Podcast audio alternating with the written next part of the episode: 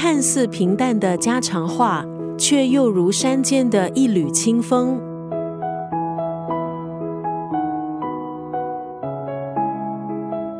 今天在九六三作家语录分享的文字出自傅雷家书，这是中国著名文学翻译家、评论家傅雷从一九五四年到一九六六年写给他儿子傅聪的书信。书信的话题包括了生活琐事，也谈到了父亲热爱的艺术，还有人生的方方面面。让人感受到作者为人父亲的情感和责任，以及他对孩子的爱和期望。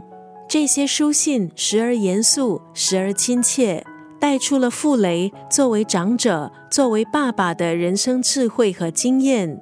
他也在一封封信中细数自己青少年成长时的迷茫，说是父子。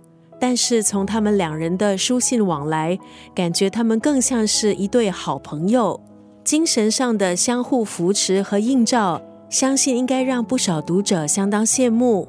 今天在九六三作家语录就要分享这本书《傅雷家书》当中的这一段文字：理直也不要气壮，得理也要饶人。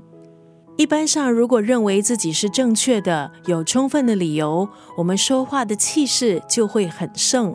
在争执中，只要觉得自己是依据道理在讲话，就怎么样也不肯退让。表达自己的时候有分寸，语气温和，其实反映出那个人的素质和修养。即使有理，我们也应该学习说话留余地，不要仗着自己有理就咄咄逼人。理直也不要气壮，得理也要饶人。